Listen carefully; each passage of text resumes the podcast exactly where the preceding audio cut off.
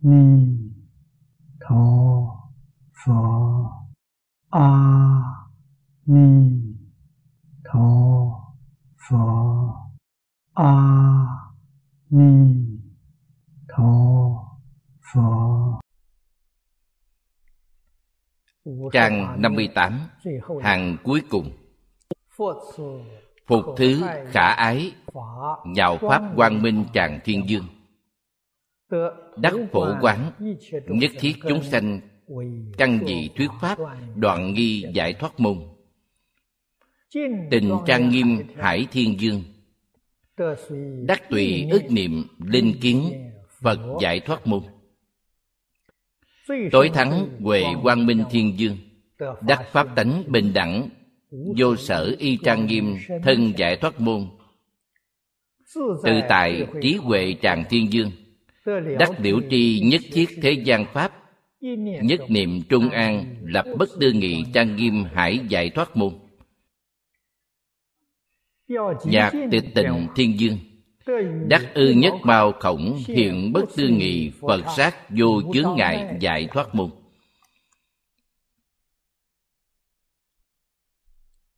Phổ trí nhãn thiên dương, đắc nhập phổ môn quán sát pháp giới giải thoát môn.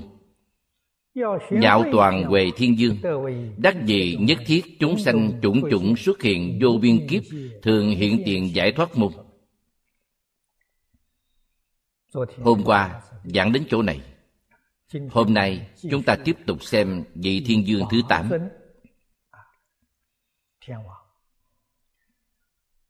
Thiện chủng huệ quang minh thiên dương, đắc quán nhất thiết thế gian cảnh giới nhập bất tư nghị pháp giải thoát môn.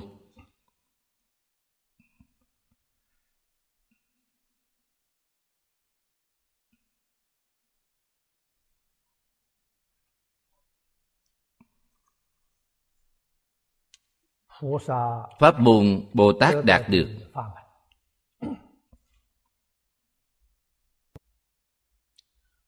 Quán nhất thiết thế gian cảnh giới, nhất thiết thế gian là bao gồm ba loại thế gian: hữu tình thế gian, khí thế gian, chánh trí giác thế gian. Ở trước đã nói rất nhiều.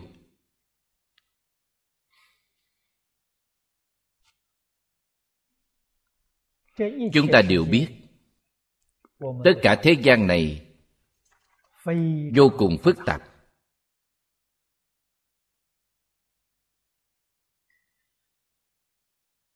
Kinh Hoa Nghiêm từ đầu đến cuối nói rõ cho chúng ta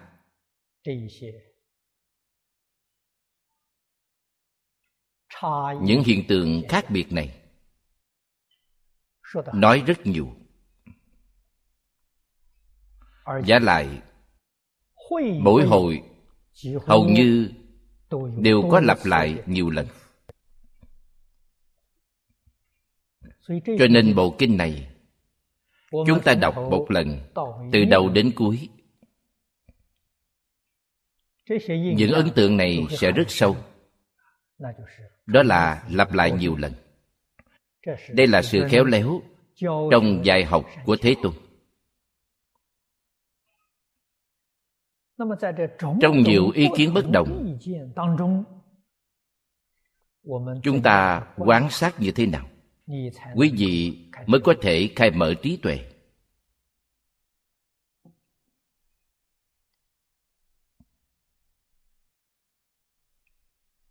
Trong tất cả cảnh giới này có sự, có lý, có tánh, có tướng, có nhân, có quả. Trong Kinh Pháp Hoa, Đại sư Thiên Thai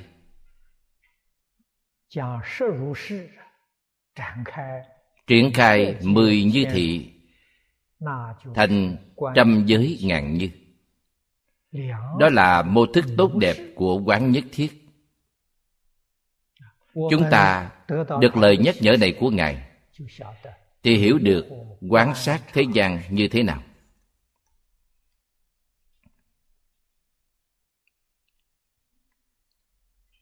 Bây giờ các nhà khoa học cũng quan sát rất giỏi. Ví như nhà vật lý Thái Không, vĩ mô vũ trụ,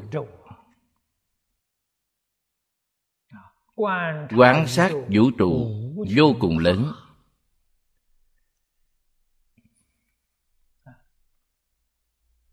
Đây là một cách quán.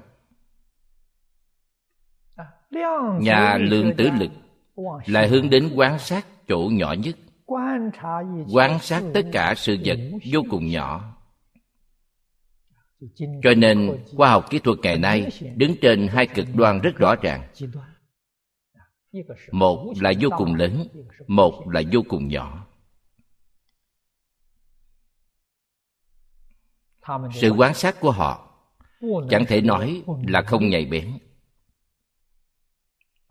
Kết quả quan sát cũng khiến cho mọi người vừa ý. Nhưng vì sao không giải quyết được vấn đề? Tức là ở đây nói, vì sao họ không thể nhập giải thoát môn? Điểm này, các đồng tu học Phật chúng ta chẳng thể không lưu ý.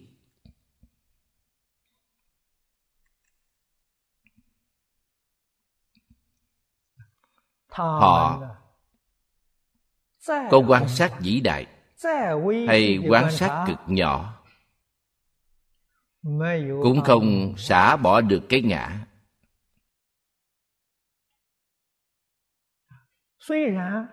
Tuy quan sát đến vô ngã thì ngã cũng bất khả đắc. Những ý niệm chưa xả bỏ được,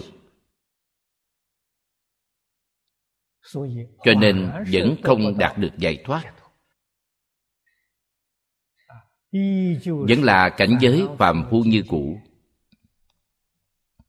Ngay cả quả Tu Đà Hoàng của Tiểu Thừa cũng không chứng được. Tôi nói lời này, các đồng tu phải cảnh giác, không thể chứng quả. Ở đây nói là không thể nhập giải thoát môn. Giải thoát môn ở đây là cao, không phải phổ thông. Giải thoát môn của Pháp Thân Đại Sĩ, giải thoát ở đây là mười pháp giới, thoát ly mười pháp giới,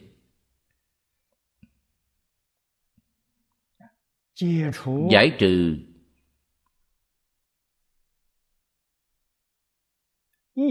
tất cả phiền não. Trong đây nhà Phật thường nói là phiền não kiến tư, phiền não trần sa, phiền não vô minh. Thoát ly mười pháp giới là cao.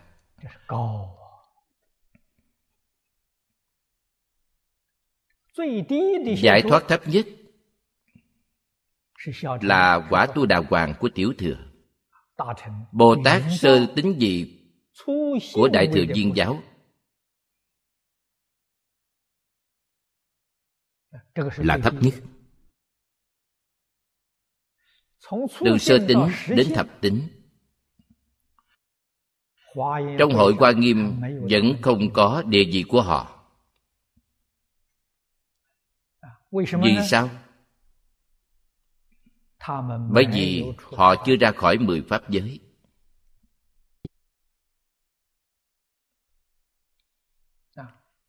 Không phải là Pháp Thân Đại Sĩ, chưa nhập nhất chân pháp giới, chưa nhập thế giới Hoa Tạng. Đây không kể là giải thoát. Nhưng Phật dạy chúng ta chứng được sơ quả của Tiểu Thừa. Bồ Tát sơ tín vị của Viên giáo. Người này đã đoạn tám mươi tám phẩm kiến hoạt. Đoạn tám mươi tám phẩm kiến hoạt là giải. Thoát ở đâu? Là thoát ba đường ác. Người này chắc chắn không đọa vào ba đường ác. Nhưng họ chưa ra khỏi lục đạo. Trong lục đạo họ ở cõi người hoặc cõi trời. Phạm vi luân chuyển của họ là phạm vi này. Họ không bị đọa vào ba đường ác.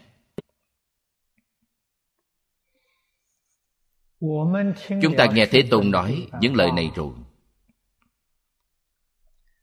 Quan trọng nhất là phải tin tưởng Thế Tôn không nói dối. Như Lai là chân ngữ giả, thật ngữ giả, như ngữ giả. Như ngữ nghĩa là những gì nói ra hoàn toàn là chân tướng sự thật. Lời Phật nói không thêm một chút, cũng không bớt một chút. Chân tướng là gì? Là hoàn toàn nói theo sự thật. Đây gọi là như ngữ.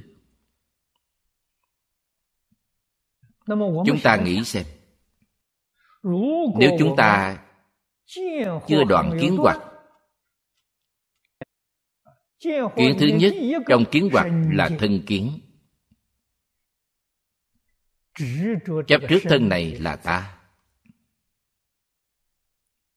Đây gọi là thân kiến.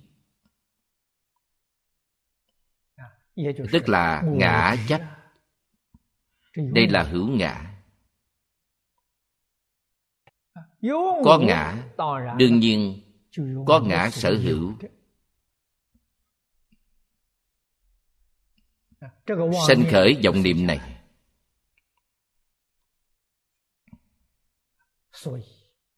Tu chứng trong Phật Pháp, trình độ thấp nhất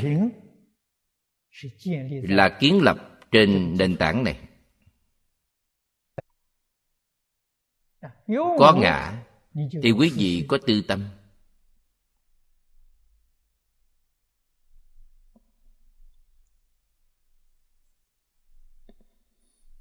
Quý vị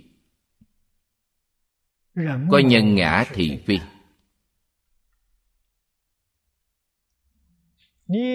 Có tham sân si mạng. Có ba khổ, tám khổ. Nói cách khác, quý vị có lục đạo luân hồi.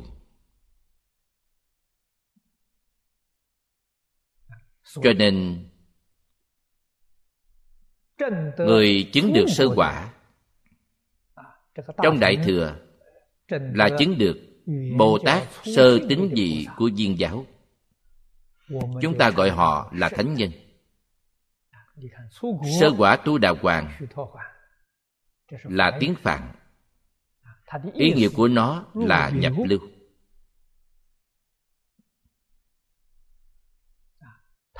Họ nhập vào dòng thánh. Họ không phải là phàm phu. Tuy hiện tại còn chưa thoát ly lục đạo luân hồi, nhưng khoảng cách thoát ly lục đạo luân hồi có một thời hạn. Phật nói bảy lần qua lại cõi trời cõi người thì họ được thoát đi.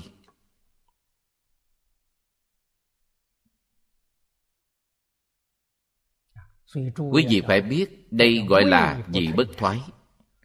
Là vị bất thoái trong ta bất thoái. Chắc chắn không đọa thành phạm phu.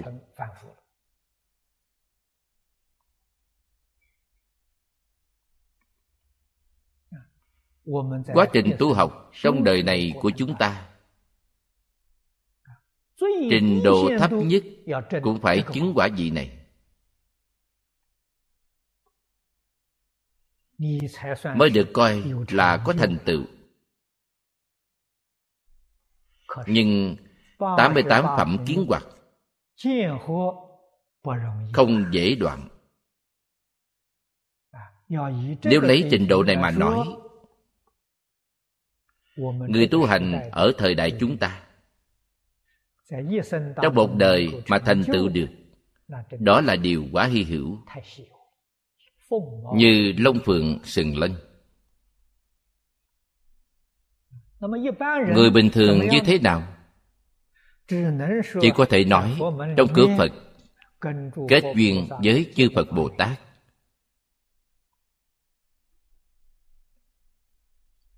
Như trong kiếp trước của chúng ta, đời đời kiếp kiếp gặp được Phật Pháp, cũng đã từng tu học giống như bây giờ, nhưng chưa lấy được học vị Tu Đà Hoàng.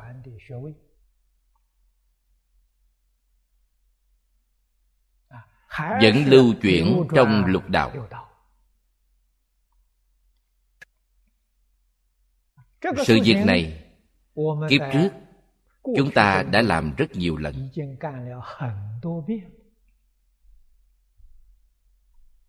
Thậm chí số lần không đếm hết được.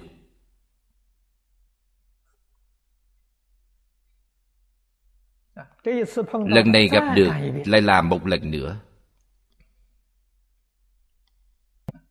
Đến lúc nào chúng ta mới thật sự giác ngộ, mới thật sự quay đầu? Khó nói lắm.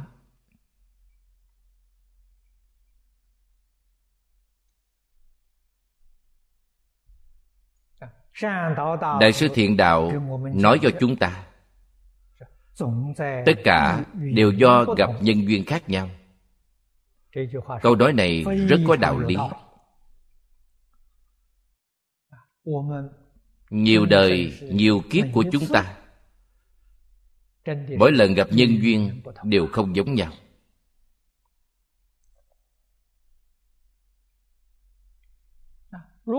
Nếu gặp duyên thù thắng, chúng ta nắm chắc cơ hội, thì trong đời này làm thỏa đáng sự việc này rồi.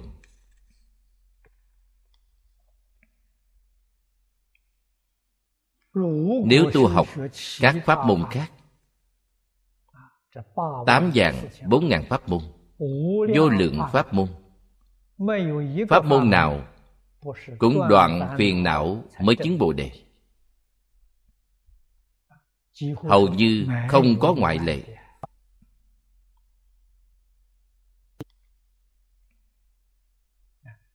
Quý vị đoạn kiến hoặc, quý vị chứng sơ quả,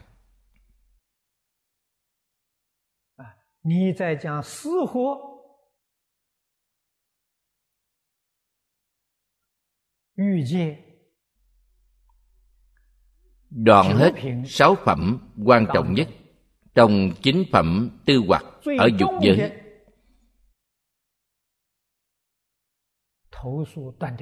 thì chứng nhị quả. Rồi đoạn hết những phẩm tư hoặc còn lại, thì chứng tam quả. Tam quả rất tốt, không trở lại dục giới nữa.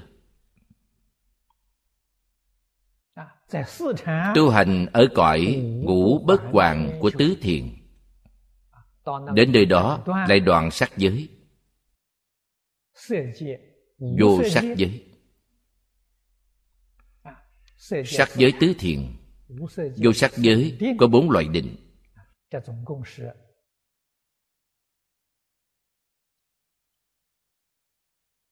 Tổng cộng là tám cõi trời.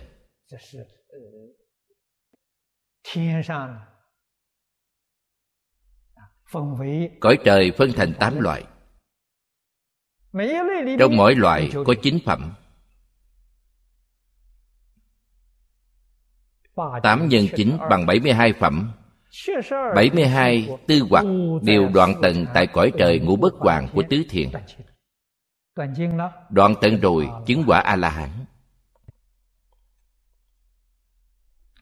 Đây là tháo bỏ phiền não kiến tư, thoát khỏi tam giới lục đạo luân hồi. Trong Phật Pháp gọi là thành tựu A-la-hán của Tiểu Thừa. Trong Hoa Nghiêm thì đây là viên giáo. Bồ Tát viên giáo, Phật nói với chúng ta là Bồ Tát thất tín diệt.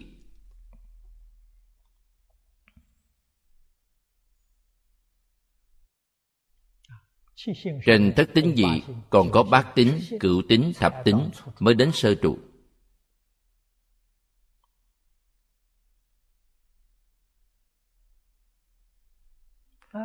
Thất tính trở lên, bát tính, cửu tính, thập tính là đoạn phiền não trần xa. Trong thập tính dị phá một phẩm vô minh thì vượt thoát thập pháp giới.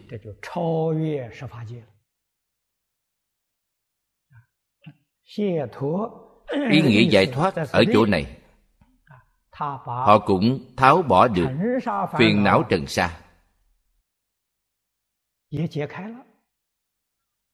thoát đi thập pháp giới. Như vậy mới nhập nhất chân pháp giới, nhập giải thoát môn. Ở đây nhập giải thoát môn là nhập nhất chân pháp giới. Cho nên mọi người nghĩ xem, không dễ chút nào.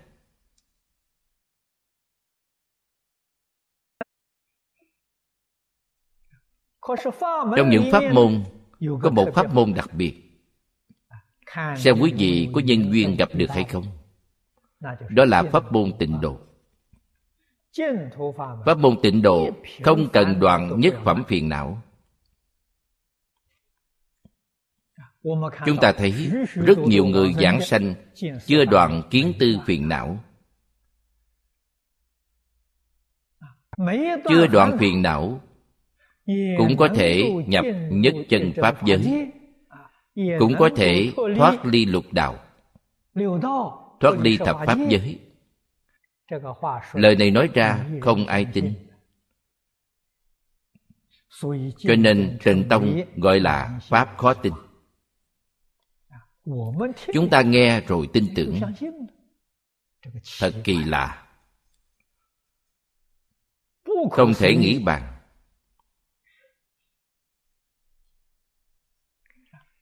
Thông thường theo lý mà nói,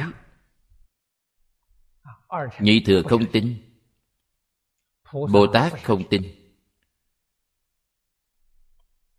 Vì sao? Bởi không tìm ra nguyên nhân. Quý vị dựa vào đâu? Phàm phu không đoạn nhất phẩm phiền não mà vượt thoát được tam giới, vượt thoát được thập pháp giới, không có đạo lý này. Cho nên pháp môn này gọi là pháp khó tin. Khó tin, vì sao chúng ta gặp mà tin được? Phật dạy chúng ta là do trong vô lượng kiếp quá khứ của chúng ta đã từng học qua pháp môn này.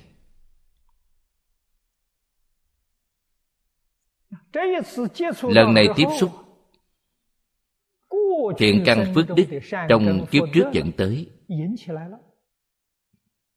cho nên quý vị tin được, không bài xích.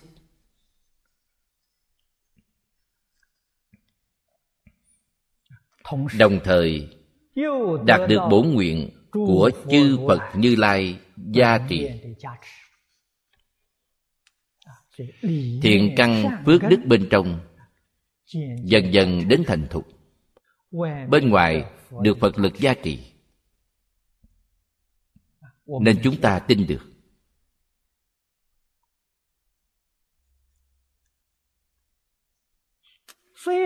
Tuy như vậy, nhưng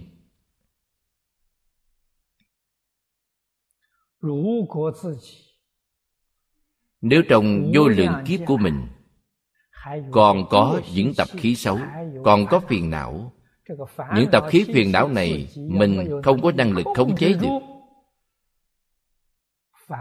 phiền não quấy rối,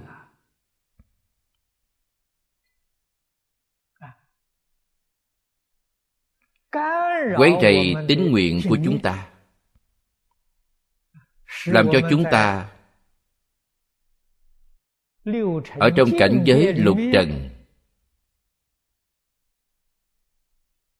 dẫn khởi tham sân si mạng. Chướng ngại này rất có thể làm lỡ mất cơ hội trong đời này. Thì thật là đáng tiếc. Do đó, nhân duyên tu học vô cùng quan trọng. Trong duyên, một bậc thiện tri thức. Quý vị có duyên gặp được thiện tri thức.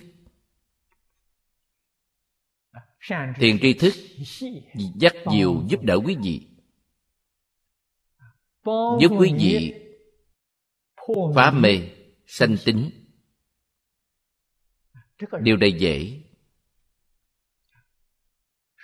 Nói phá mê khai ngộ, điều này khó. Đây đại khái căn của quý vị thuần thục thì làm được. Thiền tri thức có thể giúp ta phá mê khai ngộ. Giảng kinh thuyết pháp, quý vị nghe rồi hốt nhiên đại ngộ, minh tâm kiến tánh, căn thuần thục, thuần thục thấu triệt. Chúng ta chưa thuần thục thấu triệt.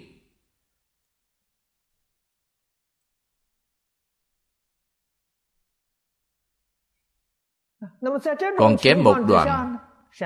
Trong tình huống này thì tri thức có thể giúp chúng ta đoạn nghi sanh tính. Đặc biệt là pháp môn Tịnh Tông. Quả nhiên chúng ta đầy đủ tín tâm. Từ trong tín tâm sanh khởi nguyện tâm, thì trong đời này có thể thành tựu. Sự thành tựu này thù thắng không thể nghĩ bàn.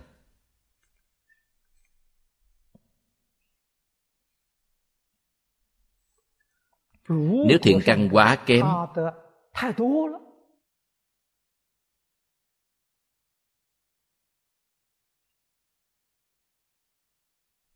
thì tín tâm vẫn không thể kiến lập.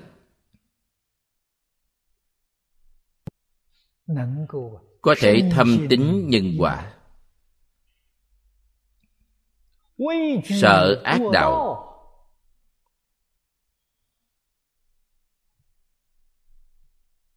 đoạn ác tu thiện.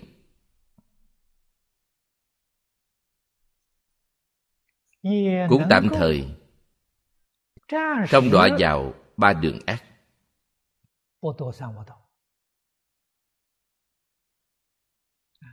Quý vị tu thiện,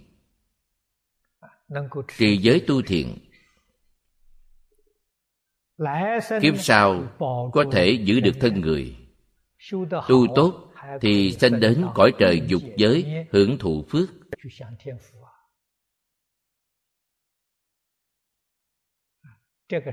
Đây là quả nhỏ tạm thời.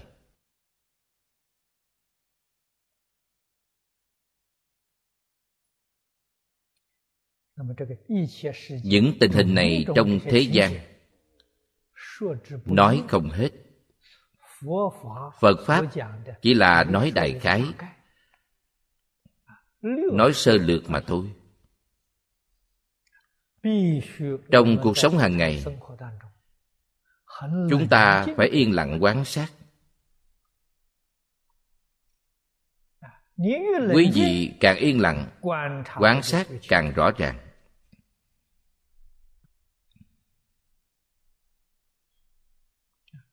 Cho nên người có định công, bất luận nhìn sự việc gì, cao minh hơn nhiều so với chúng ta.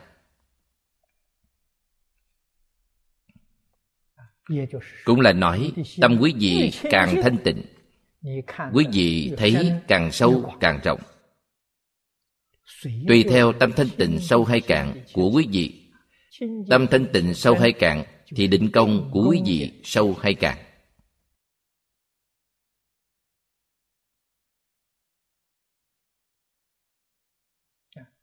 Quý vị thấy sâu rộng khác nhau.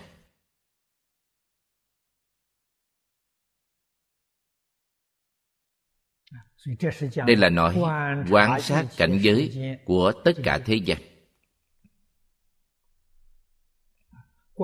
Quan sát phải có kết quả,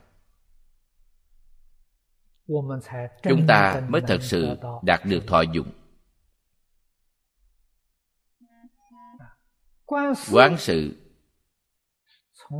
từ trong sự mà thấy được lý.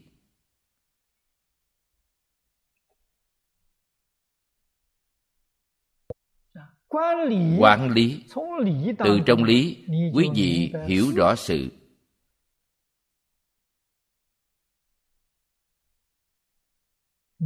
Thì là quý vị biết quan. Quý vị thấy được tất cả sự tướng này mà không hiểu được đạo lý trong đó.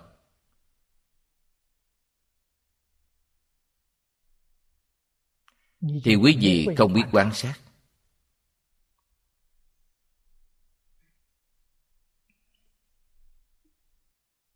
Quý vị làm sao được thọ dụng? Quý vị làm sao giải quyết được vấn đề? Sâu hơn nữa là quán tướng kiến tánh.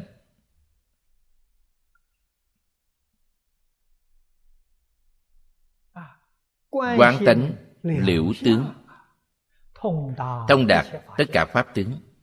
Đó là sâu vậy. Cấp bậc này phàm phu chúng ta không dễ làm được. Phàm phu có thể làm được từ trên sự thấy được lý, ngộ được lý. Từ trên lý có thể biết rõ sự tướng. Vậy là quá tốt rồi.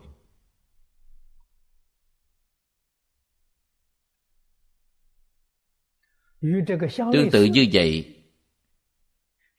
là quan sát nhân duyên quả báo.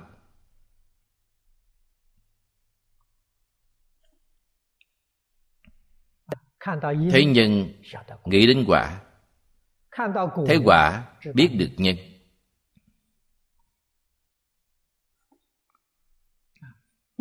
Nghiệp nhân, quả báo hiển hiện rõ ràng trước mắt chúng ta.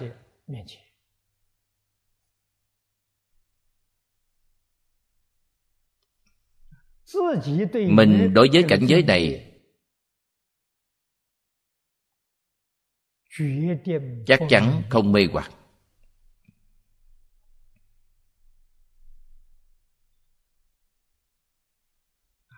Trí huệ khai mở được vài phần, tuy chưa đại triệt đại ngộ.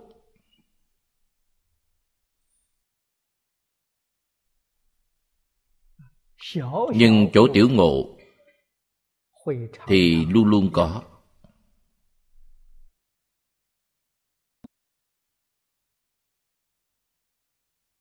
Cảnh giới trong này đều không thể nghĩ bàn.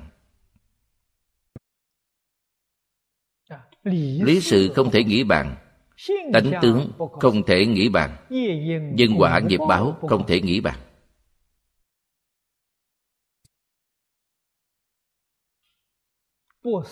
Câu không thể nghĩ bàn này rất hay.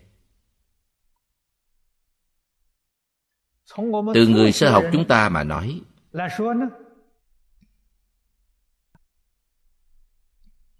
chúng ta tuyệt đối không thể dùng tư duy tưởng tượng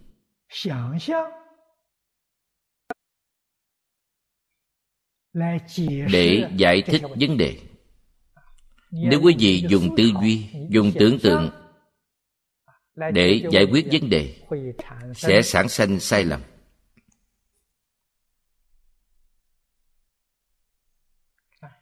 Hiểu được Phật nói không thể nghĩ bàn, thì chúng ta không dùng suy tư, chúng ta quan sát kỹ.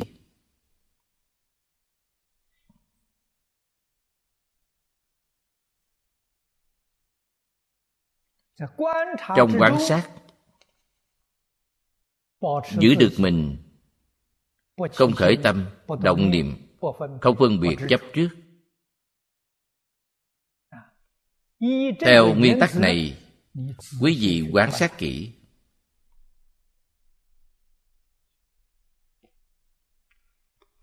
đây gọi là tu quán. Tông môn giáo hạ, đây là một tổng cương lãnh, tổng nguyên tắc tu học, đây gọi là quán chiếu. Nếu bên trong khởi tâm động niệm, phân biệt, chấp trước, gọi là mất sự quán chiếu. Khi quý vị tu quán bị mất chiếu rồi.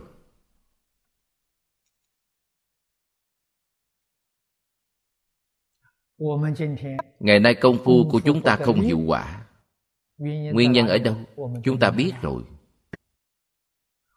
Bởi chúng ta có quán mà không có chiếu.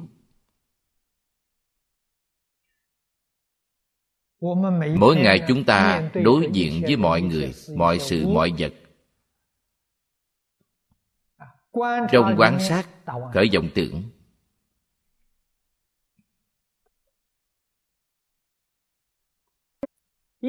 lấy vọng tưởng của mình làm tiêu chuẩn để phán đoán tất cả nhân sự vật, do đó sản sanh sai lầm mà mình không biết.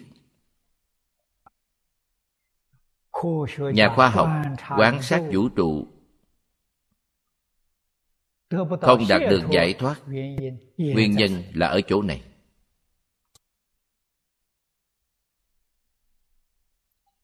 Điều này chúng ta chẳng thể không biết. Loại sai lầm này chúng ta nhất định phải tránh. Các vị tổ sư tận tình khuyên bảo chúng ta. Đáng tiếc là chúng ta không ghi nhớ lời giáo huấn này, không nỗ lực làm.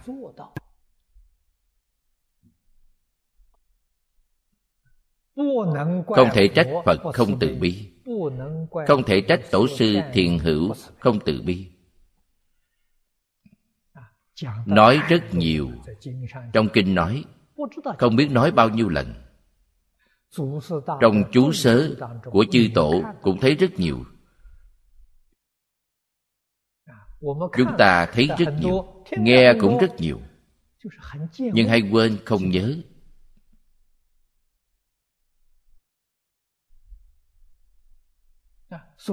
Cho nên trong cuộc sống hàng ngày, tập khí cũ, khuyết điểm cũ vẫn thường tái phạm.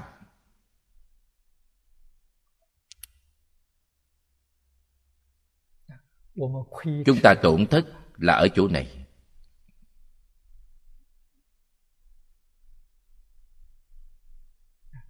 Nếu chúng ta hiểu, không thể nghĩ bàn.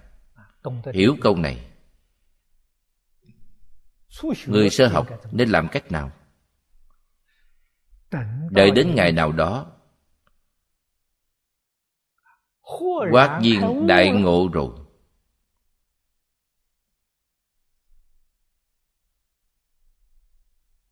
lý sự, tánh tướng, nhân quả, nghiệp báo đều hiểu rõ.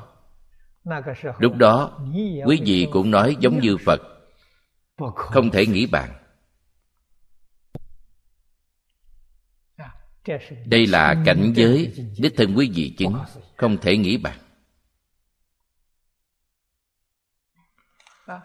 Lúc đó nói không thể nghĩ bàn, với bây giờ chúng ta nói không thể nghĩ bàn, ý nghĩa không giống nhau, hoàn toàn không tương đồng.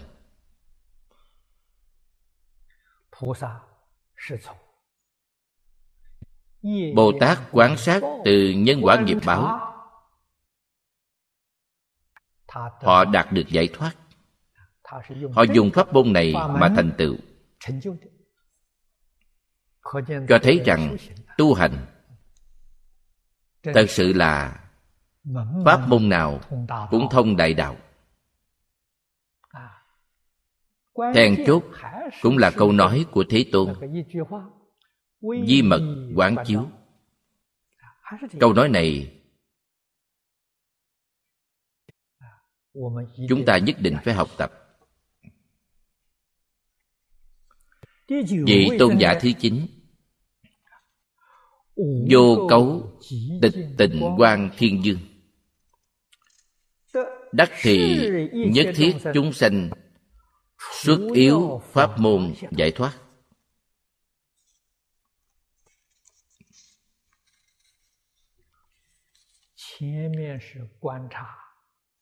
Ở trước là quan sát nghiệp nhân quả báo mà được giải thoát.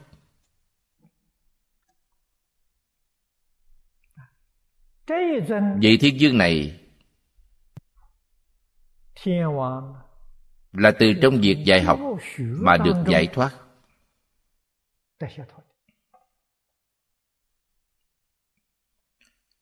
Pháp môn vô lượng vô biên.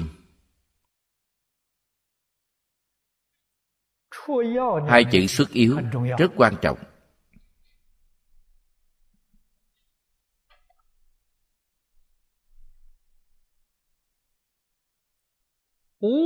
Vô lượng vô biên pháp môn, nếu không nắm bắt được hai chữ này,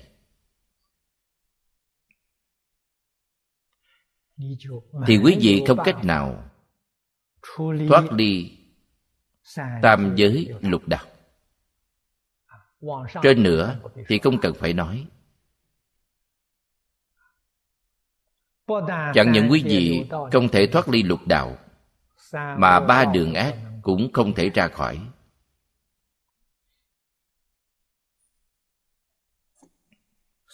Cho nên hai chữ xuất yếu là then chốt.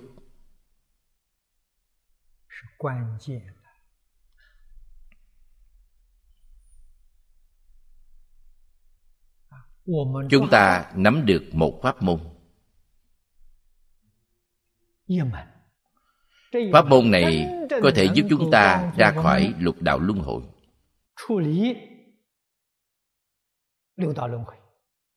Ra khỏi thập pháp giới.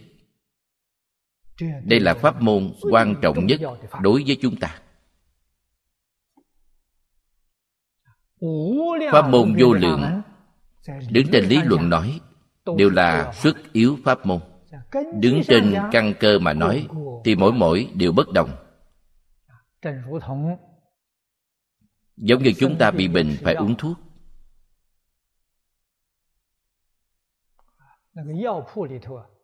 trong hiệu thuốc bắc mỗi vị thuốc đều là thuốc tốt.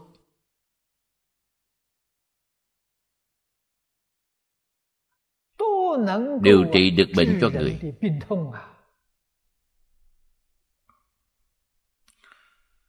Chúng ta có kiến thức thông thường này, khi chúng ta bị bệnh không dám tùy tiện uống thuốc.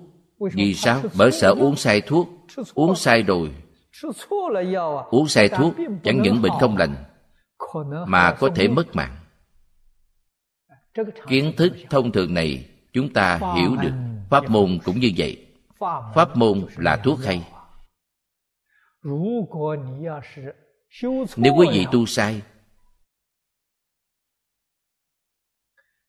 uống thuốc sai, chúng ta mất thân mạng. Tu sai pháp môn thì mất pháp thân huệ mạng. Nguyên nhân là ở chỗ này. Cho nên pháp phải hợp với căn cơ. Giống như thuốc, phải dùng thích hợp, phải đúng bệnh.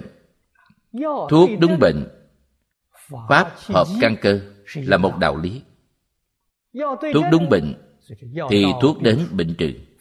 Pháp hợp với căn cơ thì người này tu học lập tức chứng quả khai ngộ.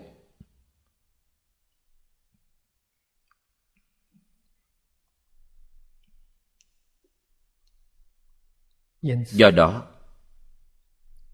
giảng kinh thuyết pháp không thể sơ suất đạo lý khế cơ này.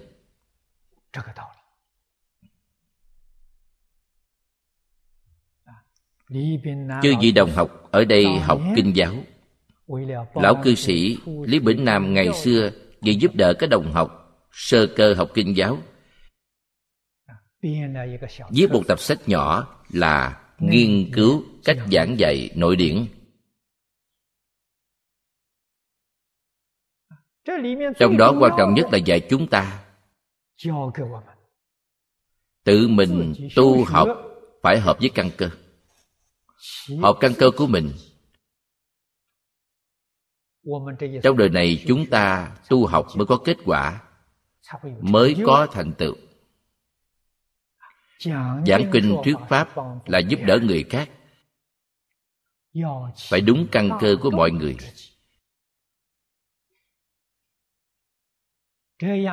Như vậy thì công không mất. Công không mất là lời nói của người xưa. Nếu dùng ngôn ngữ bây giờ mà nói thì công phu của quý vị không vô ích. Thời gian của quý vị, tinh lực của quý vị dùng có giá trị, có ý nghĩa, có thu hoạch, không đến nỗi vô ích. Cho nên quán căn cơ vô cùng quan trọng. Do đó chúng ta cùng nhau tu học. Tôi luôn luôn nhắc nhở các đồng học, chúng ta có thể tham khảo chú giải của người xưa, nhưng chắc chắn không thể chiếu theo kiến giải của người xưa để giảng. Vì sao? Bởi chúng ta đối diện trước nhiều người, mà những người này là người hiện tại, không phải là người ngày xưa. Dùng phương pháp xưa để giảng, tuy không giảng sai, giảng của chư tổ là không giảng sai. Tổ sư đời nhà Đường là giảng cho người nhà Đường, không phải giảng cho người hiện đại chúng ta. Cách nhau cả ngàn năm. Một ngàn năm này có thay đổi lớn chừng nào? Đây là không khế cơ rồi. Chúng ta có thể tham khảo họ. Tham khảo gì ở họ? Xem thử họ sống trong thời đại đó kiến giải như thế nào. Quý vị xem nhiều những chú giải này. Chú giải của người nhà Hán, những vị tổ thời nhà Hán giảng kinh thuyết pháp, họ nói như thế nào? Những người thời nhà Đường lại nói như thế nào? Tốt nhất là xem cùng bộ kinh. Quý vị có thể thấy rõ ràng.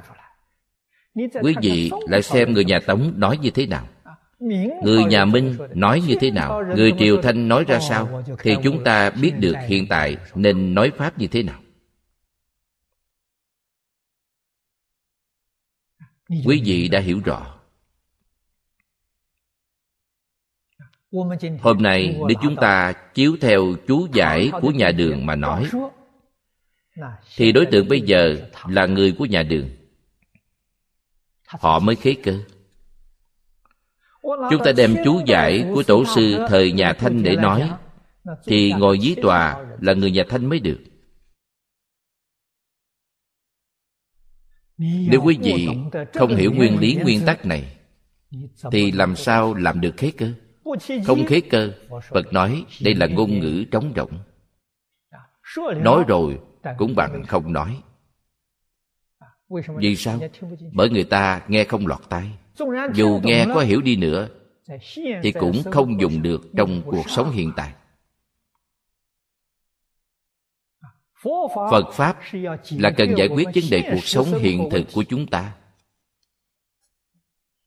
Cho nên kinh điển không thay đổi, chữ cũng không khác, nhưng cách nói cần phải khác. Kinh Phật là linh động, không phải cứng nhắc.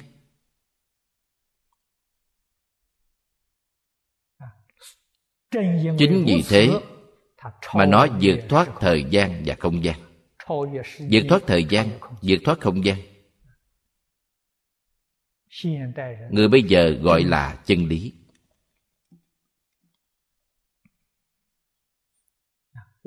Chúng ta phải hiểu sâu sắc đạo lý này, nghĩa thú này. cũng là nói nắm bắt được xuất yếu.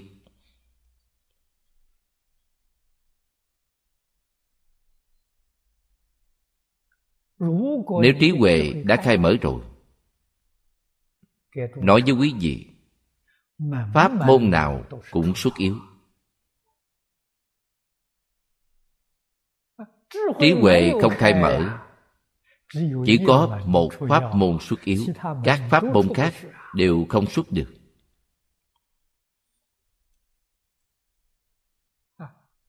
Đây là chư Phật Như Lai mở pháp môn Đại Phương Tiện.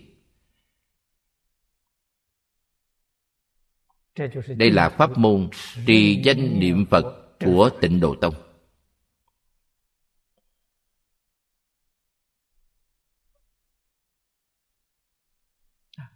Pháp môn độ khắp ba căn, lợi độn trọn thâu. Bất luận là căn tánh như thế nào, gặp được duyên đều có thể thành công.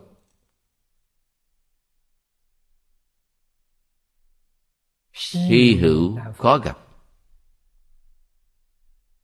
Phiền não nghiệp chướng của chúng ta có nặng chừng nào đi nữa, chỉ cần quý vị tin, chỉ cần quý vị chịu đi, thì chẳng có người nào không đi được.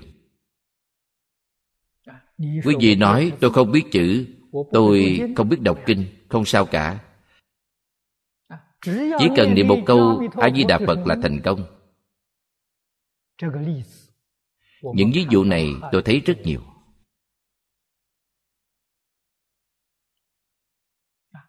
Một câu A Di Đà Phật đem tất cả vọng tưởng phân biệt chấp trước đoạn hết, thì họ tương ưng. Tướng lành giảng sanh thường thường thù thắng hơn nhiều so với các vị đại đức thông tông, thông giáo.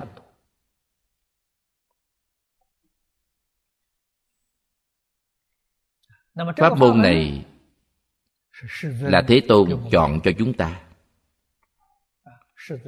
Trong Đại Tập Kinh, Thế Tôn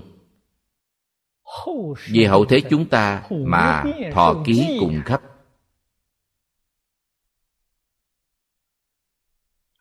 Thời chánh pháp giới luật thành tựu, thời tượng pháp thiền định thành tựu, thời mạt pháp tịnh độ thành tựu. Những câu này là Phật vì hậu thế chúng sanh thọ ký cùng khắp. Quý vị nói xem, thù thắng biết bao.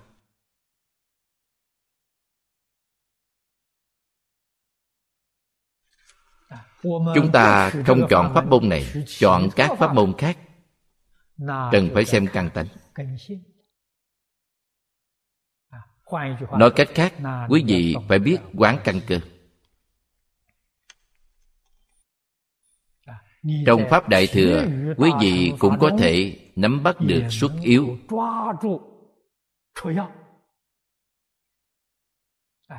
Để giúp đỡ họ. Xuất yếu này, nói thật, không gì cứu cánh bằng tịnh độ. Xuất yếu của tịnh độ là ra khỏi thập pháp giới. Không chỉ là vượt thoát tam giới.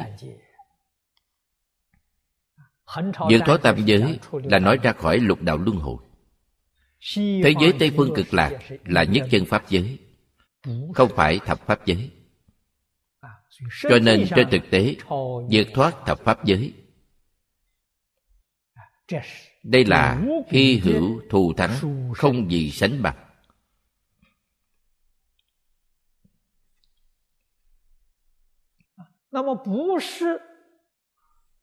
Người không phải căn cơ tịnh tông, quý vị nên nghĩ phương pháp gì để xúc tác họ, làm cho họ trở thành căn cơ tịnh độ.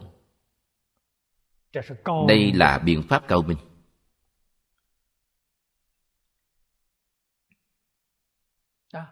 Không có năng lực này, phải quan sát căn cơ của họ, giúp họ giải thoát ở trình độ thấp nhất.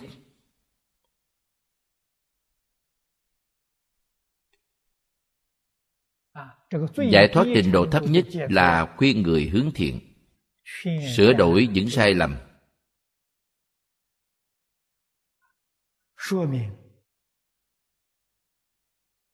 nói rõ nguồn gốc của lục đạo, lý luận nhân quả nghiệp báo và chân tướng sự thật,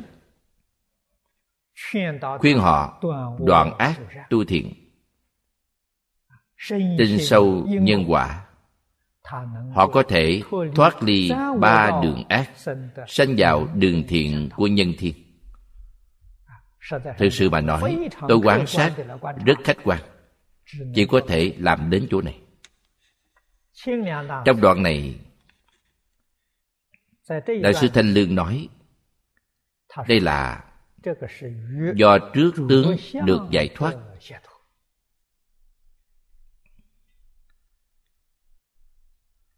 Câu này,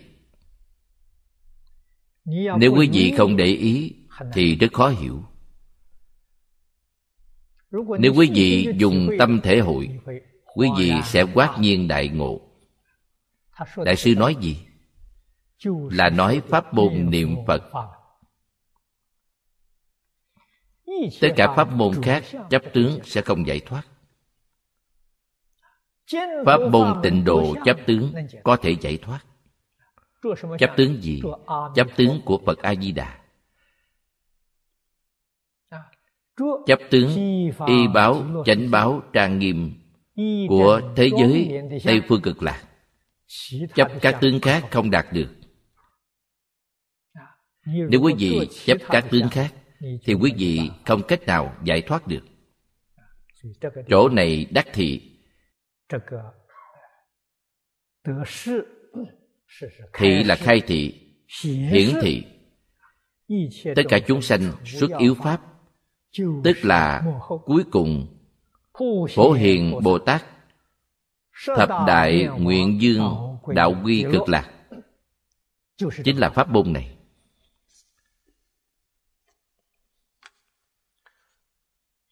Vậy cuối cùng quảng đại thanh tịnh quang thiên dương, đắc quán sát nhất thiết ứng hóa chúng sanh, linh nhập Phật pháp giải thoát môn.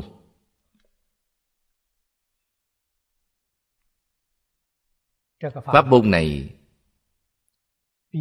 so với trước khó hơn nhiều.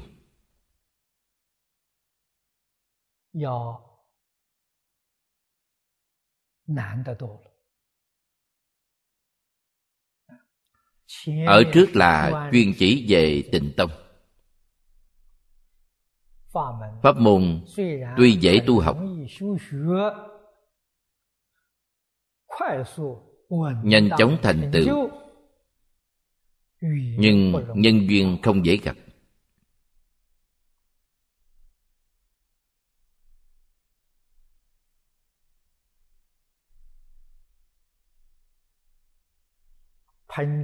Cư sĩ Bành Tế Thanh nói, một ngày hy hữu, khó gặp từ vô lượng kiếp đến nay. Hôm nay bỗng nhiên chúng ta gặp được. Phải biết rằng nhân duyên này không dễ gặp được. Trong kệ khai kinh nói, trăm nghìn ức kiếp khó gặp được, đều là nói lời thật.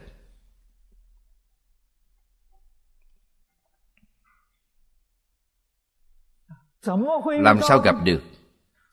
Chư vị đồng tu do thiện căn phước đức nhân duyên cảm ứng mà hiện ra.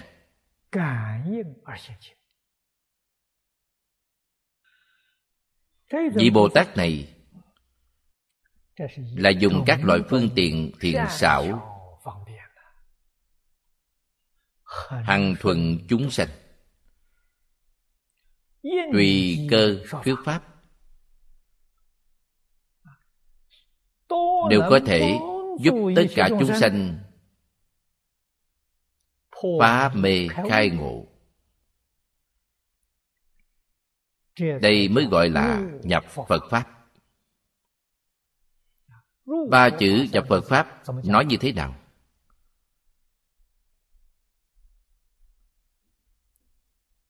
Quý vị trước phải hiểu ý nghĩa hai chữ Phật Pháp. Pháp là tất cả Pháp. Tất cả Pháp thế xuất thế gian. Phật nghĩa là giác.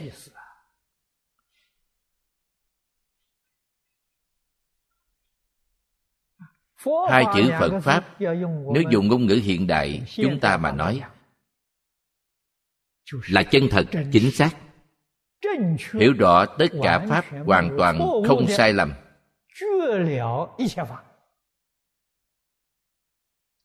Gọi là Phật Pháp. Nhập Phật Pháp, có thể thấy quý vị đã giác rồi. Quý vị đã thông đạt tất cả Pháp. Đây mới gọi là nhập Phật Pháp. Phật Pháp phải như thế nào mới nhập được? Phải có trí. Quý vị không có trí, làm sao giác ngộ được?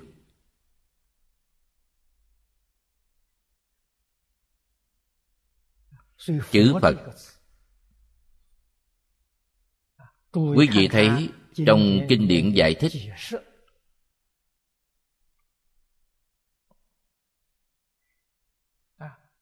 nói rất rõ ràng.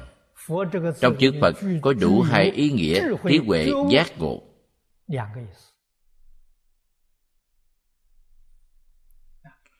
Trí tuệ là năng giác, giác ngộ là sở giác.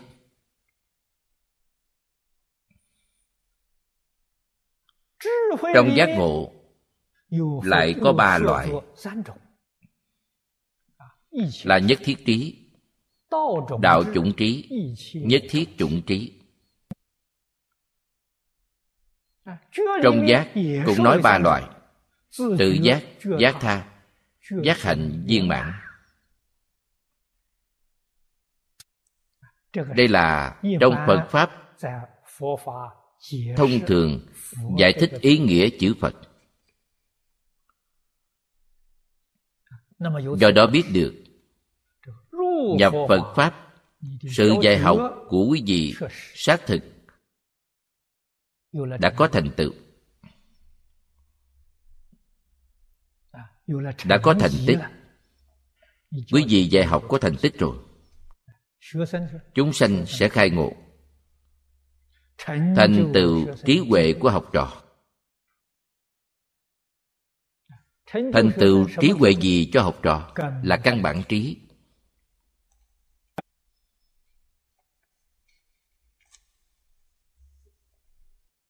Hậu đắc trí.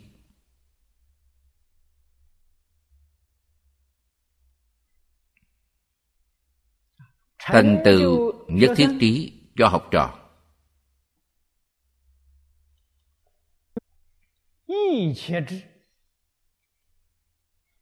Đạo chủng trí, nhất thiết chủng trí. Đây mới gọi là nhập Phật Pháp. Cho nên nhập Phật Pháp ở đây trình độ rất cao, là cảnh giới của Pháp Thân Đại Sĩ, không phải cảnh giới bình thường. Và học Phật Pháp rất khó.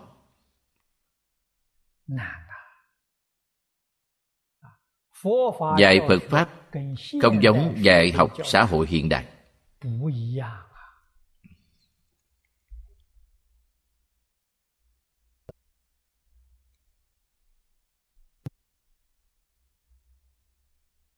Chúng ta thấy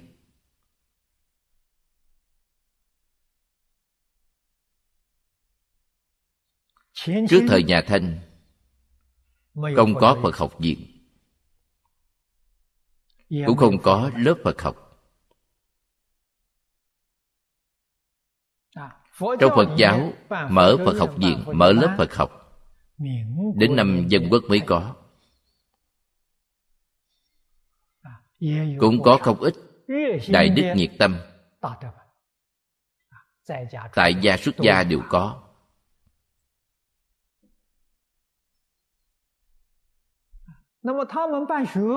Họ mở trường có thành công hay không?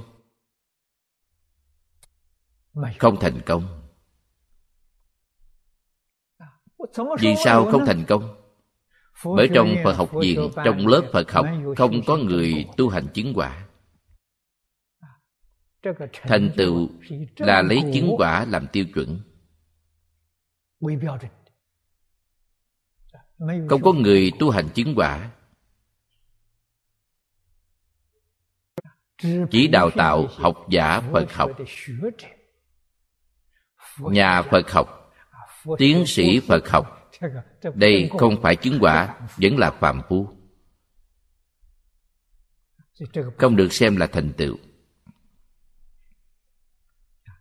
Sự việc này trước đây Pháp Sư Diễn Bồi hiểu rõ.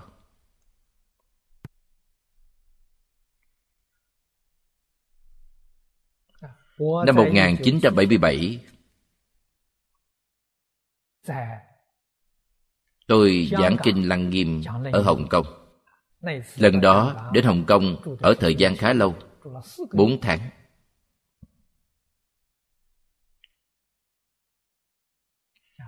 Gặp được Pháp Sư Diễn Bồi. Pháp Sư biết tôi giảng kinh ở đó, cũng rất hoan hỷ. Có một lần chúng tôi cùng đi du lịch, tôi theo Pháp Sư.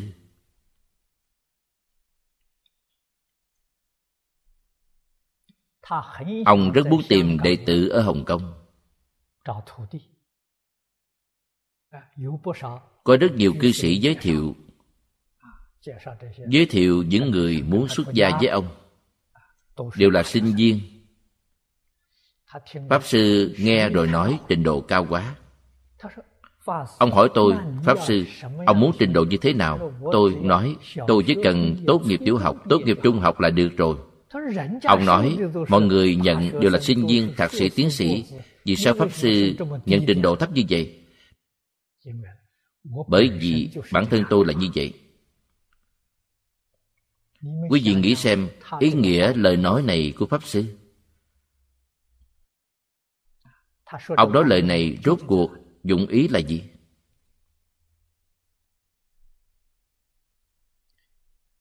Vì việc học và việc đạo không giống nhau. Lão Tử nói rất hay, nếu việc học ngày càng tăng thêm thì việc đạo ngày càng giảm sút.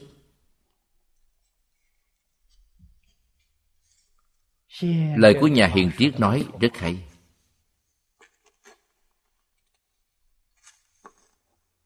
Nói đến giảng kinh, ông là một Pháp Sư giảng kinh.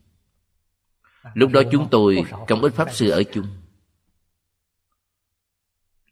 Pháp Sư nói, hiện tại Pháp Sư giảng kinh, vị nào là tốt nghiệp Phật học viện ra? Ông chỉ tôi, bao gồm ông trong đó. Quả thật chúng tôi đều không học qua Phật học viện, đều không phải từ Phật học viện ra. Điều này chứng minh Phật học viện hiện nay phần nhiều là áp dụng phương thức giáo dục xã hội để mở trường.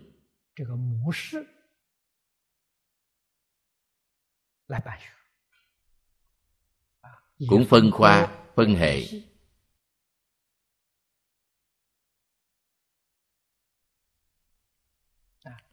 Một năm học, một học kỳ, học không biết bao nhiêu môn.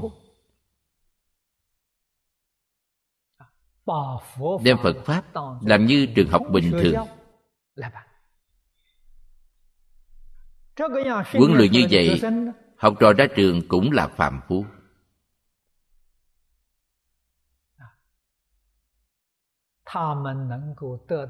Họ có thể đạt được tri thức Phật học, nhưng không phải trong kinh Phật nói là trí huệ. Họ học là tri thức kinh Phật, không phải kinh Phật nói là trí huệ. Cho nên họ không giải quyết được vấn đề. Vấn đề gì? Là không thể giải quyết phiền não bản thân.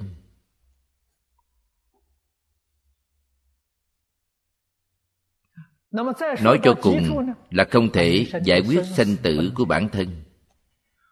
Trái lại không bằng một cụ bà trong niệm Phật đường, từ sáng đến tối A Di Đà Phật, A Di Đà Phật, khi lâm chung đứng giảng sanh. Thua xa. Một người niệm Phật đã làm Phật, một pháp sư giảng kinh thuyết pháp phải trôi lăn trong luân hồi lục đạo, phải đọa vào ba đường ác, làm sao sánh bằng. Điểm này chúng ta phải hiểu thật rõ ràng, thật minh bạch. Xưa nay tổ tổ tương truyền phương pháp dạy học là dạy như thế nào. Trước đây huấn luyện pháp sư giảng kinh thuyết pháp không có gì đặc biệt, tức là trong khi nghe kinh tuyển chọn ra.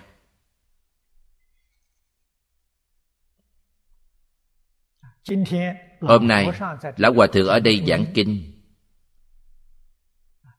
quý vị muốn học giảng kinh thì có thể nói với lão hòa thượng, con muốn học. Lão hòa thượng gật đầu, được, ngày mai con giảng lại. Hôm nay nghe rồi, ngày mai quý vị giảng lại, giảng lại cho lão hòa thượng nghe. Nếu quý vị giảng được, tiếp tục kêu quý vị giảng. Một bộ kinh giảng lại một lần từ đầu đến cuối, giảng tốt như vậy là đề xuất quý vị,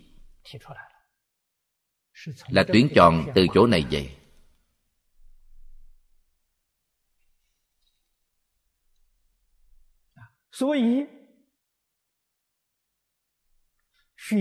Tuyển chọn pháp sư giảng kinh, bản thân pháp sư phải đủ ba điều kiện. Thứ nhất là đức hạnh.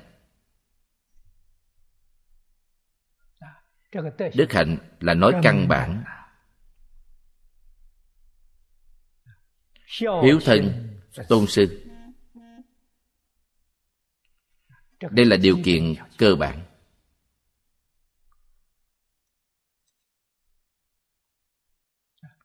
Thứ hai là quý vị có năng lực ghi nhớ. Nghe một bài kinh, tối thiểu phải nhớ được sáu bảy phần.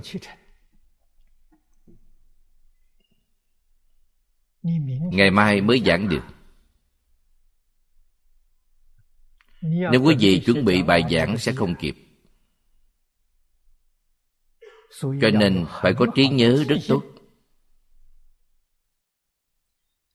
Điều kiện thứ ba, quý vị phải có năng lực lý giải. Có ba điều kiện này thì được. Quý vị có thể nhớ nhưng không lý giải được cũng không được. Quý vị phải lý giải được. Cho nên lên bục diễn giảng, quả thật là giảng lại, gọi là giảng lại một bài pháp nhỏ, đều huấn luyện giảng sư bằng phương pháp này.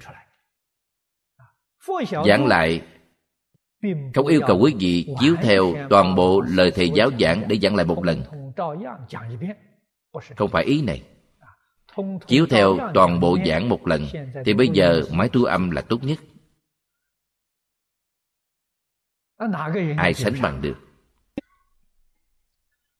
Là phải thông qua lý giải của quý vị, dùng ngôn ngữ của quý vị nói ra, quý vị mới thành tựu.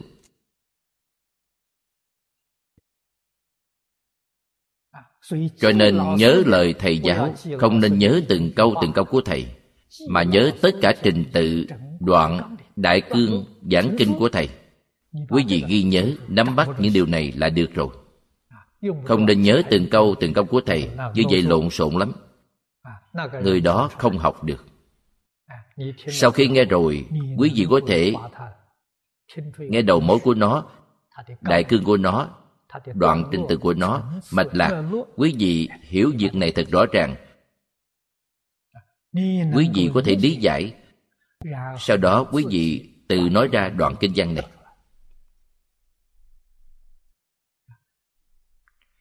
Người như vậy không nhiều.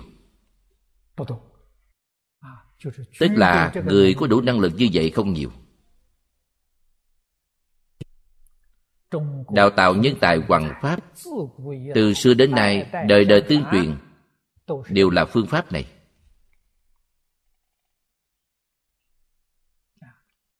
Tổ sư đầu tiên của phương pháp này là ai? Quý vị biết không? Là Tôn giả A Nan. Tôn giả A Nan sau khi Thế Tôn diệt độ kiết tập Pháp Tạng, ngài trùng tuyên lại. Tôn giả A Nan nắm bắt như thế nào, chúng ta phải biết. Cho nên phúc giảng thì Tôn giả A Nan là tổ sư, sau này đời đời tương truyền. Tôi cũng học được từ phương pháp này.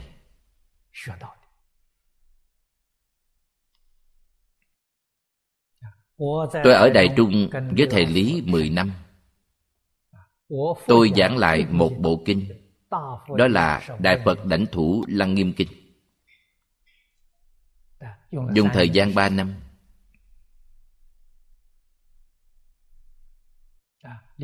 Mỗi tuần thầy Lý giảng một lần. Thầy giảng vào thứ tư. Tối hôm sau tôi giảng lại. Thầy giảng xong bộ kinh này trong ba năm, tôi cũng ba năm. Giảng lại bộ kinh này viên mãn. Lần thứ hai tôi giảng ở Đài Bắc.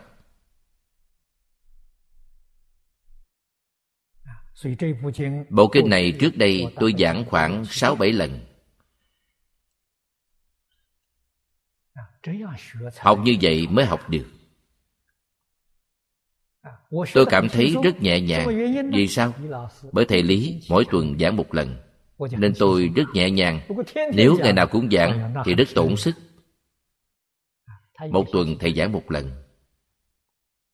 Dự bị của tôi là tôi xem chú giải của người xưa, đồng thời xem hai ba loại chú giải. Hai ba loại chú giải lấy một loại làm chủ. Đó là thầy Lý dạy tôi, lấy giảng nghĩa của Pháp Sư Viên Anh làm chủ. Vì sao? Bởi Pháp Sư Viên Anh là người cận đại.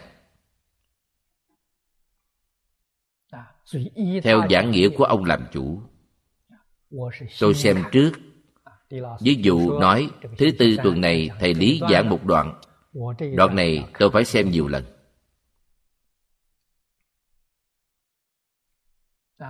Chú giải thứ hai cũng xem như là người hiện đại. Lăng Nghiêm Trực Giải của cư sĩ Tôn Trọng Hà. Thứ ba là Lăng Nghiêm Kinh Chánh Mạch của Pháp Sư Giao Quang. Giảng nghĩa của Pháp Sư Viên Anh tôi xem khoảng ba bốn lần. Trực giải xem một lần. Chánh mạch xem một lần. Sau đó tôi nghe thầy Lý giảng. Thầy giảng như thế nào? Bởi vì thầy cũng tham khảo những loại sách này. Thầy cũng chủ yếu là xem chú giải của Pháp Sư Viên Anh. Tôi xem trước rồi, xem thầy giảng như thế nào. Tôi không chú trọng những nội dung thầy giảng, mà chỉ chú trọng phương pháp thầy giảng.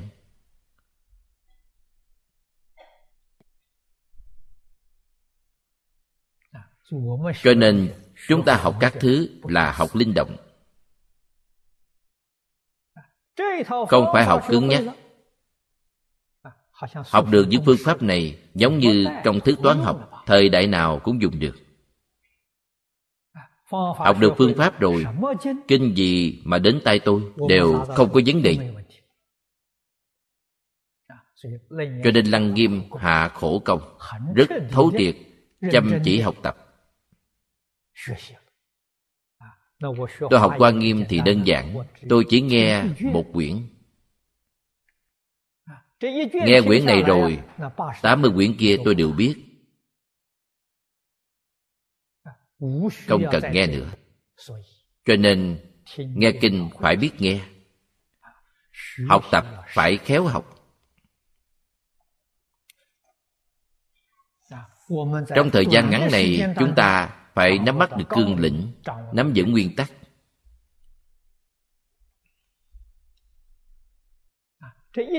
Từng lời từng lời thì quá khó, như vậy làm sao dạy được?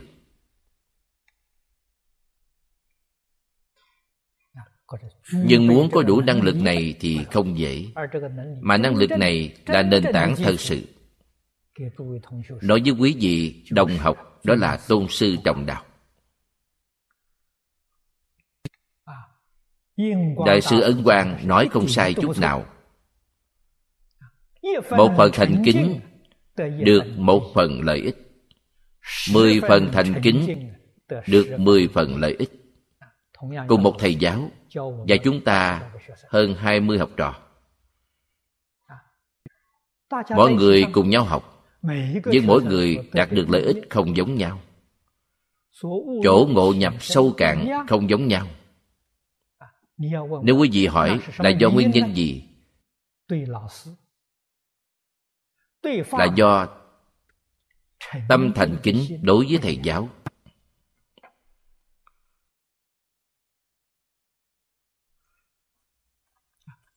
Đối với pháp môn không giống nhau, cho nên họ đắc pháp, họ thành tựu cũng không giống nhau. Đây chính là then chốt. Người thật sự hiểu không nhiều.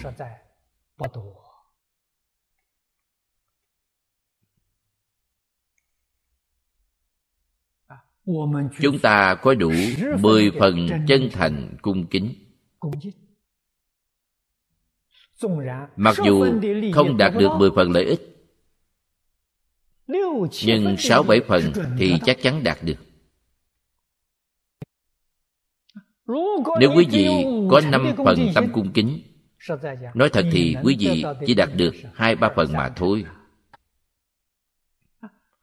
Đối với Phật Pháp, đối với thầy giáo, chỉ có ba phần tâm cung kính, có thể quý vị không đạt được gì cả.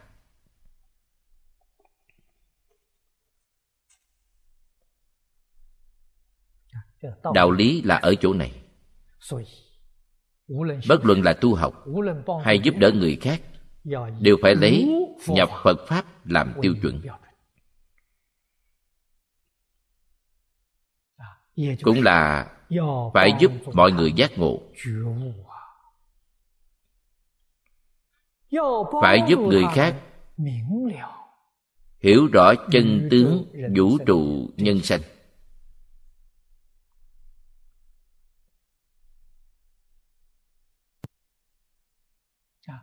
Phải từ sơ học, dần dần nâng cao cảnh giới,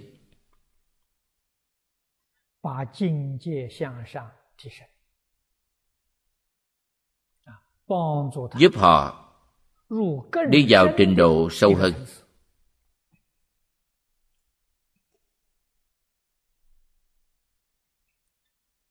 Đối diện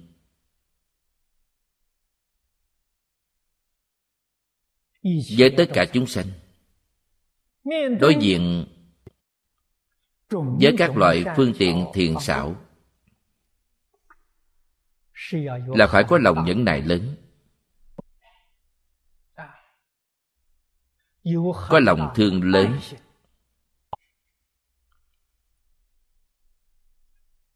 Trong Phật Pháp gọi đây là đại từ đại bi. Từ có thể ban vui. Ban vui là giúp họ khai ngộ. Bi có thể bạc khổ, giúp đỡ họ thoát đi sanh tử luân hồi. Đây là tâm từ bi.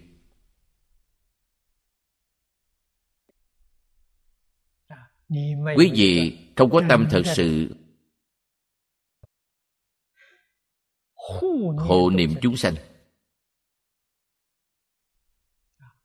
tâm quan hoại chúng sanh, tâm thương yêu chúng sanh, tâm giúp đỡ chúng sanh, thì không thể thành tựu được.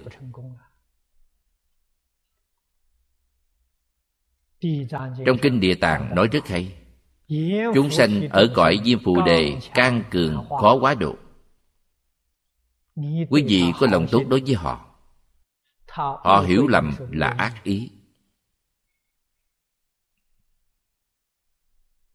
Những tình huống này từ xưa đến nay rất nhiều, rất nhiều. Ngay cả khi Phật Thích Ca Mâu Ni còn tại thế cũng không ngoại lệ.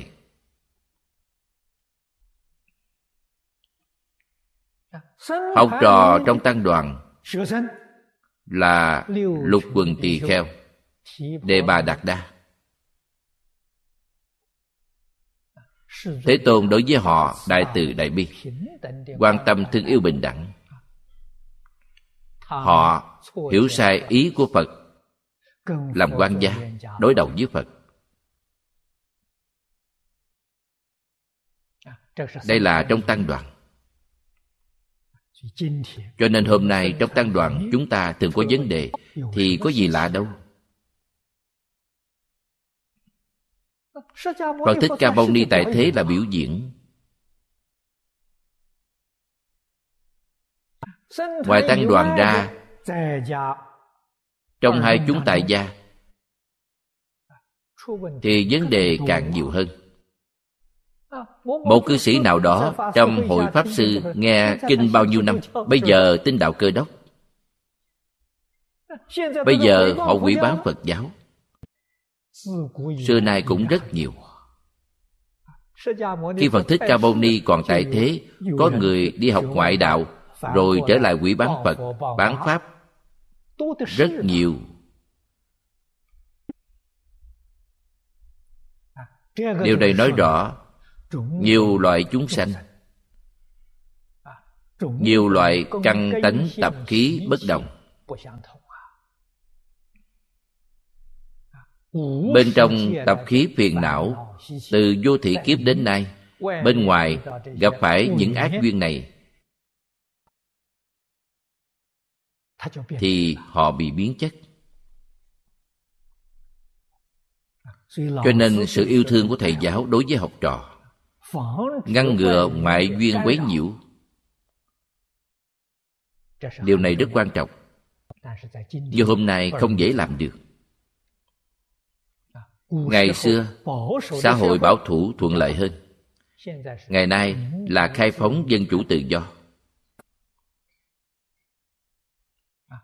Mỗi người đều không muốn bị người khác bó buộc. Quý vị quan sát kỹ, bây giờ trẻ nhỏ cũng không muốn chịu sự bó buộc của cha mẹ.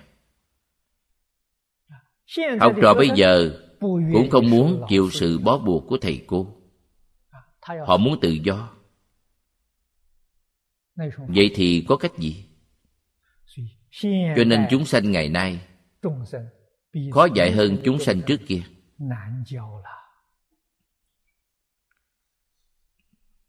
Chúng ta cần phải biết,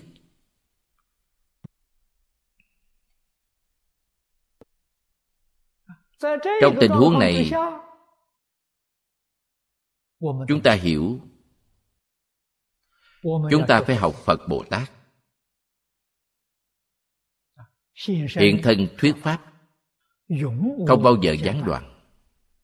Nhưng đối với những người nghe pháp, đối với những người tu hành, quyết định không được có mảy may yêu cầu. Quý vị nghe hiểu rồi, quý vị hoan hỷ làm. Quý vị làm như thế vì sao? Bởi vì họ không chịu bó buộc. Bó buộc càng nghiêm càng dễ dẫn đến phản kháng.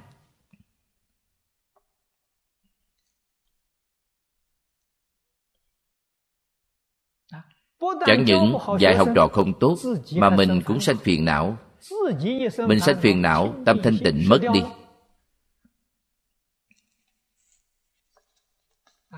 Đó đúng như nói Bồ Tát, đất qua sông bản thân khó giữ. Cho nên ở thời đại này, chúng ta muốn có trí huệ giữ gìn thân tâm thanh tịnh.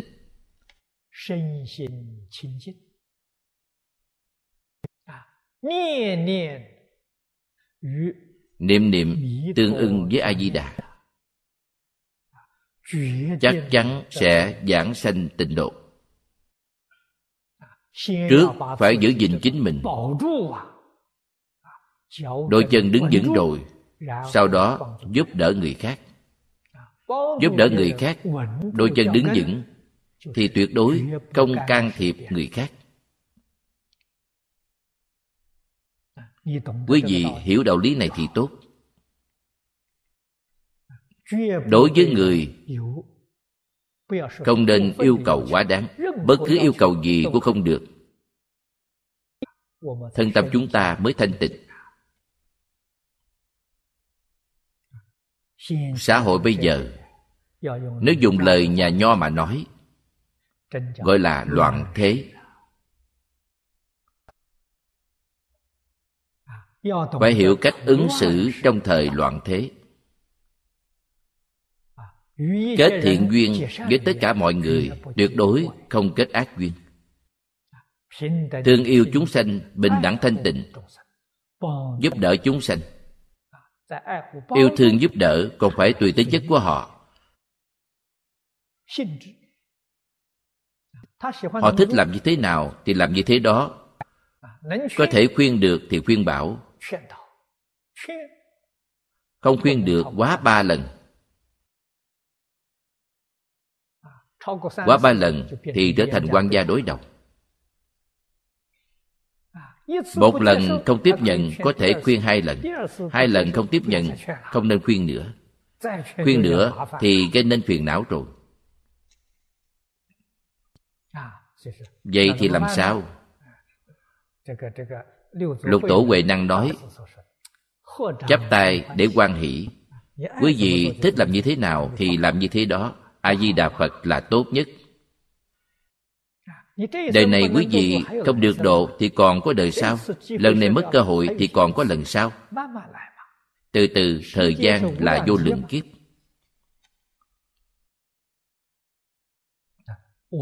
Chúng ta hiểu sâu sắc đạo lý này. Ở trong thời đại này, dựa người khác, người ta đã không cho quý vị chỗ dựa vững chắc. Chỉ có phương pháp duy nhất là tự giác ngộ, tự tu, tự độ. Ở đây ý nghĩa sâu cạn, quý vị tư duy kỹ, dùng tâm thể hội, mới có thể phá mê khai ngộ, lìa khổ được vui. Mê ngộ có tầng thứ bất đồng. Khổ vui cũng có bất đồng sai khác.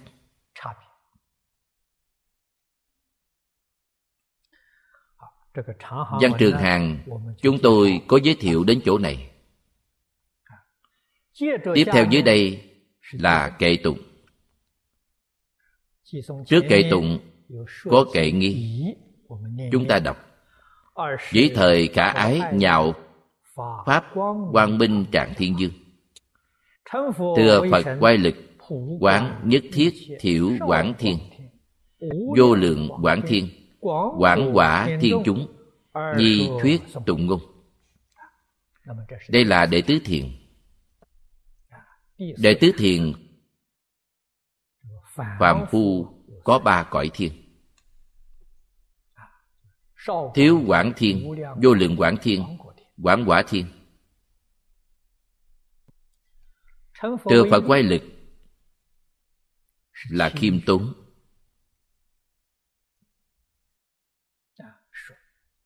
Họ có thể thuyết pháp, có thể nói kệ tán Phật, là nhờ Phật lực gia trì, biểu thị mình không có trí tuệ đức năng này. Thái độ cung kính này chúng ta nhất định phải học tập.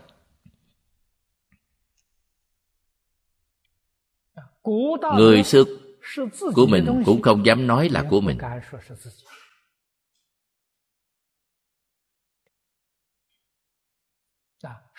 Nói thành của thầy giáo. Khổng Tử tại Trung Quốc hai ngàn năm nay,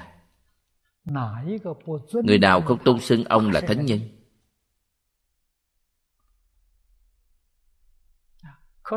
Nhưng bản thân Khổng Tử là dùng thái độ như thế nào để ứng xử về mình? Ông nói với mọi người, ông là thuật lại chứ không phải sáng tác. Thuật là gì? Là nói của người khác, không phải của mình. Những gì ông nói, những gì ông dạy là từ thánh nhân trước đã nói, không phải mình sáng tác.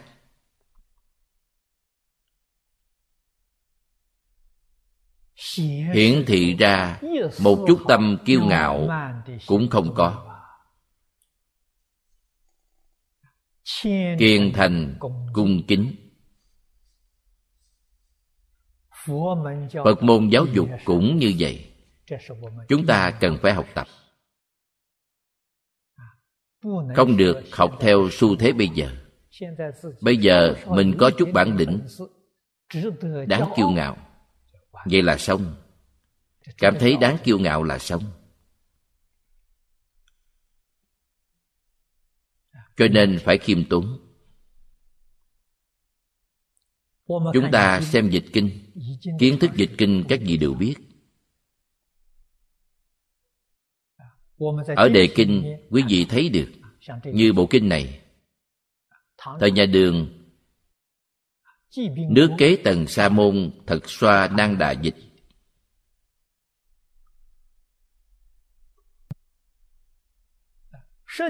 trên thực tế người phiên dịch rất nhiều, tham gia công tác dịch kinh. Những người đó không thể kể ra hết, muốn kể ra thì quá nhiều.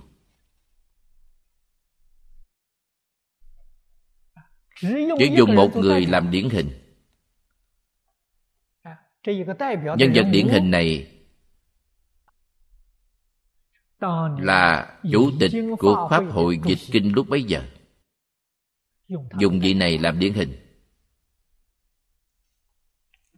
Trong lịch sử dịch kinh ở Trung Quốc, quy mô lớn nhất là đạo tràng Cưu Ma La Thập.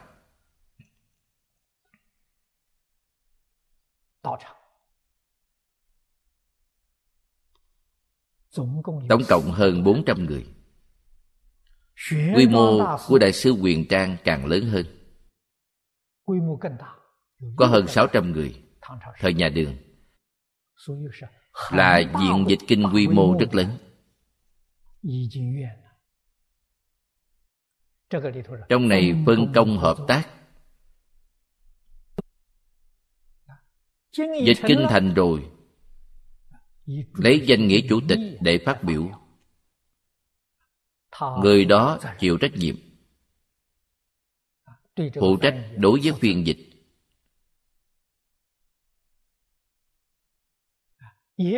Cũng có thiểu số không tham gia phiên dịch, ông cũng đảm nhiệm danh nghĩa này. Như kinh Lăng Nghiêm là rất đặc thù. Pháp sư Bàn Lạc Mật Đế dịch bộ kinh này,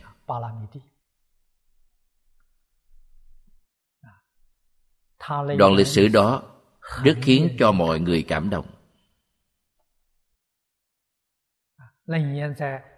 Lăng Nghiêm tại Ấn Độ lúc bấy giờ là quốc bảo của quốc gia, không được phép lưu thông ra ngoài. Cho đến lúc đó người Ấn Độ không muốn truyền động Pháp. Đến bây giờ Phật Pháp tại Ấn Độ không còn nữa, không thể keo kiệt Phật Pháp. Phật Pháp phải truyền khắp mười phương, lợi ích chính cõi chúng sanh. Sao có thể trân quý không cho người khác xem? hòm bí mật pháp bảo người khác không được xem, cho nên chịu quả báo này. Nhân duyên quả báo chúng ta thấy rất rõ ràng. Phật pháp nhất định phải lưu thông. Chúng ta thấy hiện tại có rất nhiều tác giả Phật môn, trang bản quyền, bản quyền sở hữu không được in ấn. Đây là keo kiệt Phật pháp.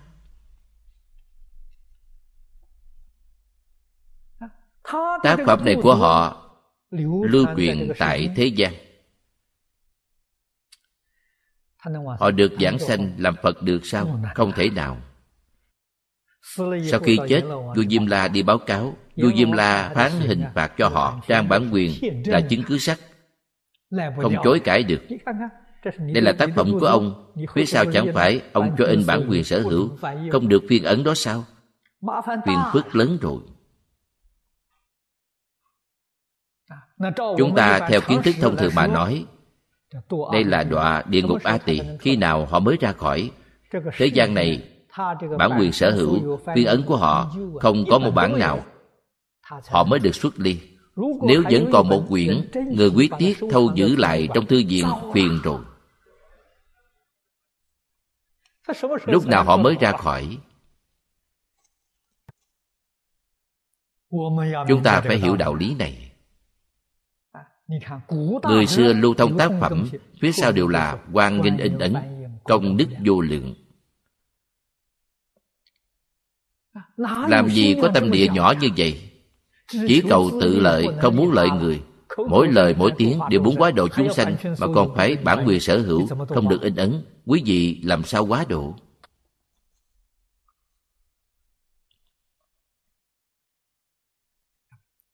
Những chỗ này không phải chuyện nhỏ.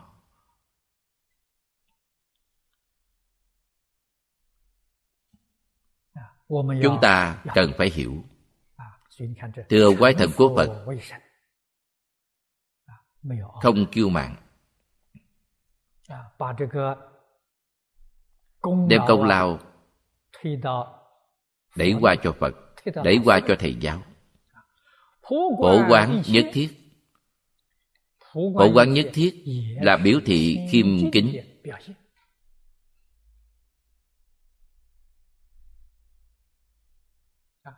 Biểu thị không có tâm thiên vị. Ý này rất hay. Không thiên về bên nào, tượng trưng toàn bộ đoàn thể,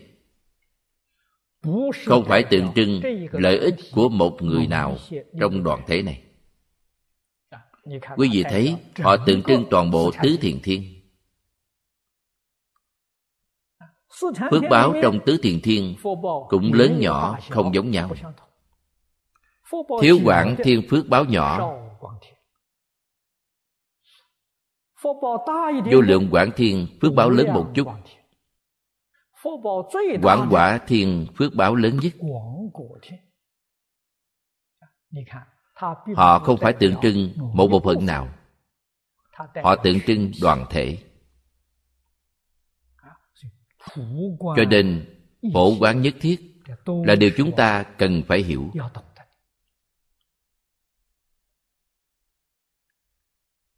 Hôm nay chúng ta học Phật, học Phật là học hiểu con người. Người học hiểu sự hiểu lý. Chúng ta ra ngoài là đại biểu tất cả đoàn thể Phật Pháp. Tuy chúng ta là Tịnh Tông, nếu nói chỉ đại biểu Tịnh Tông là sai. Chúng ta đại biểu tất cả đoàn thể Phật Pháp. Chúng ta lợi ích là tất cả chúng sanh, không phải một bộ phận nào. Quyết định là bình đẳng. Đây là phổ quán nhất thiết.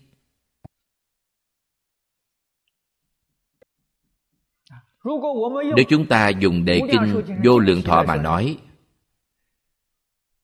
thưa quay lực Phật là tâm thanh tịnh. Phổ quán nhất thiết là tâm bình đẳng. Chư vị nghĩ xem ý nghĩa này. Như vậy mới có thể viên mãn. Đây là nói một điểm ý nghĩa trong kệ nghi. Thời gian đã hết, giảng đến chỗ này. A Ni Tho Phở. A Ni Tho Phở. A Ni Tho Phở.